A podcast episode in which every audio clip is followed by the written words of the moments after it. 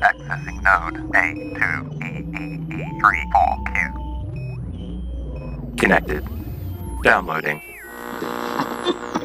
Transfer complete.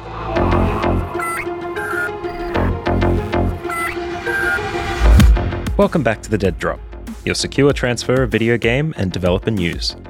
I'm Matthew Bliss, your interpreter of the games industry, your prophet of playable material, your professor of time preservation.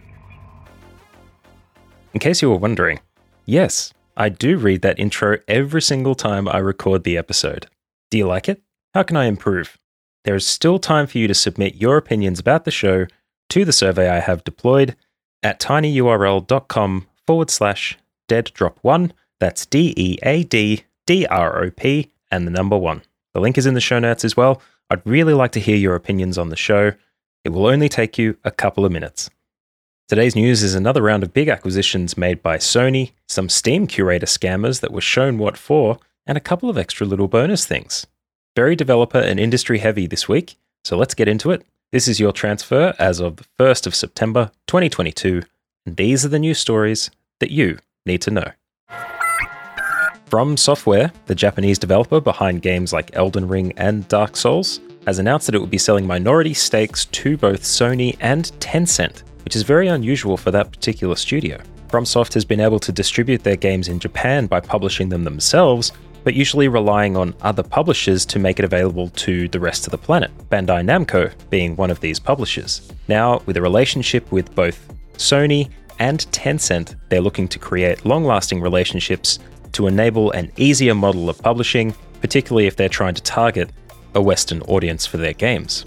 But don't worry, FromSoft isn't selling a majority share, it will still own 69.66% of the studio, and Sony will have a 14% and Tencent a 16% stake in the studio. This is usually a very good time for rumours such as Bloodborne 2 to start coming out of the woodwork. Just remember, they are just rumours.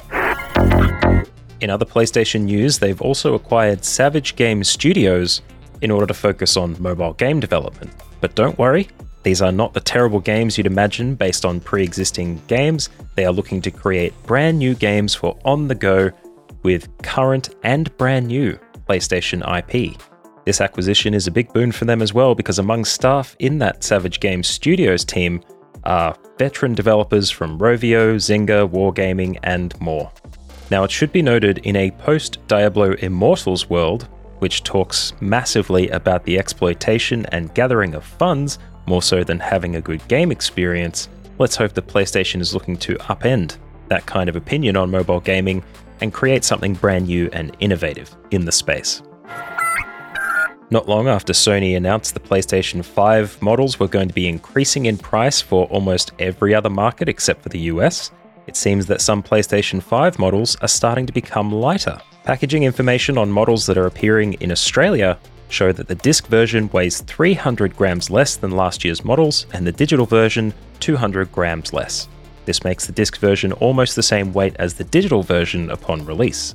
We cannot help but make the comparison here that as they remove parts to save money on the development of the console, they're also increasing the price in markets like Australia.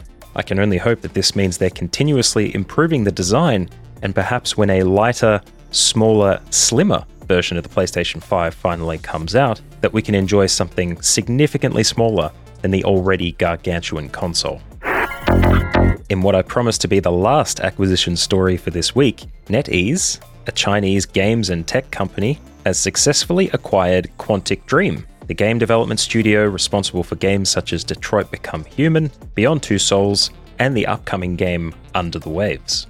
NetEase previously had a minority stake in the company, but now has gone to full blown ownership, and the French studio, amid all of the acquisitions and offers being thrown around the industry, seemed to just jump on this as an opportunity because the price was just too good, and being acquired was just a matter of time. David Cage, the current head of the studio, has said that our industry is undergoing a profound mutation through a wave of acquisitions, and their central position in the industry of Quantic Dream and other developers are now more correctly valued. So the money was just too good.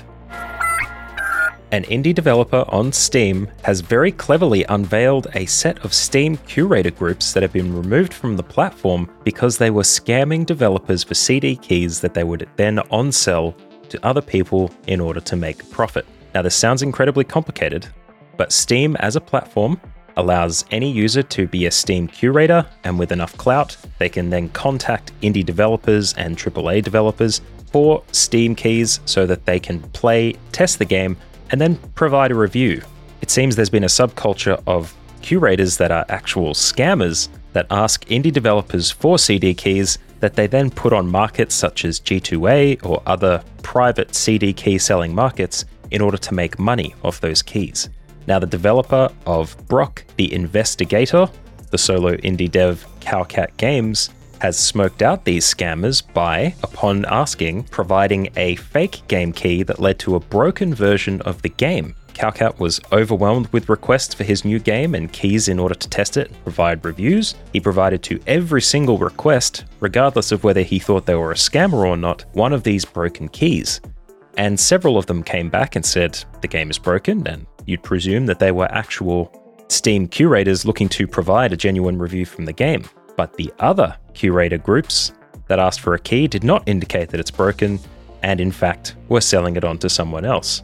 Now, what they suspect has happened is that those scammers received a backlash from the people they sold the broken games to, and on that note, they have then come back to the game and left negative reviews so it looked like it was being reviewed bomb for seemingly no reason. But of course, Cowcat Games worked with Steam and Valve in order to smoke out these individuals that had sold on those keys, and they have now been removed from Steam. So there's a massive set of curator groups that have been removed from Steam because they were scamming devs for CD keys. It is a truly elaborate scheme that is absolute genius. I urge you to read the article from Eurogamer that's linked in the show notes as it provides all the details. I definitely can't do it justice on this show alone. Only weeks after we talked about Logitech getting together with Tencent to create a cloud gaming handheld, as images of the device leaked and we can see that it's built very much in the same shape and design as a Nintendo Switch, even has a Switch like UI where you can scroll through apps and games, but it appears to have Google Play access and is running Android, which could mean Android apps feature quite prominently, and access to the Google Play Store may be part of the backbone there. Also visible in these leaked pictures were apps indicating Xbox Cloud Gaming and Nvidia's GeForce Now service would be available on it as well. You'd wonder, these are just leaked images, how could they possibly be correct? But they have been DMCA'd on Twitter to be removed, which more than likely means that they were pretty much on track there. The fidelity and type of the images probably indicates that the device is going to be coming very shortly, so if cloud gaming is a part of your workflow, then keeping an eye on this Logitech gaming handheld might be great for you. Lastly, Warner Brothers, in partnership with Rocksteady Studios, is launching a Games Academy in the UK that is looking to offer game development and industry training to individuals aged 18 or older in the UK. The goal is to provide access to education for non traditional pathways into the industry, such as for those who can't access university courses or internships. It will be free and it will even have financial assistance bursaries available for travel or childcare.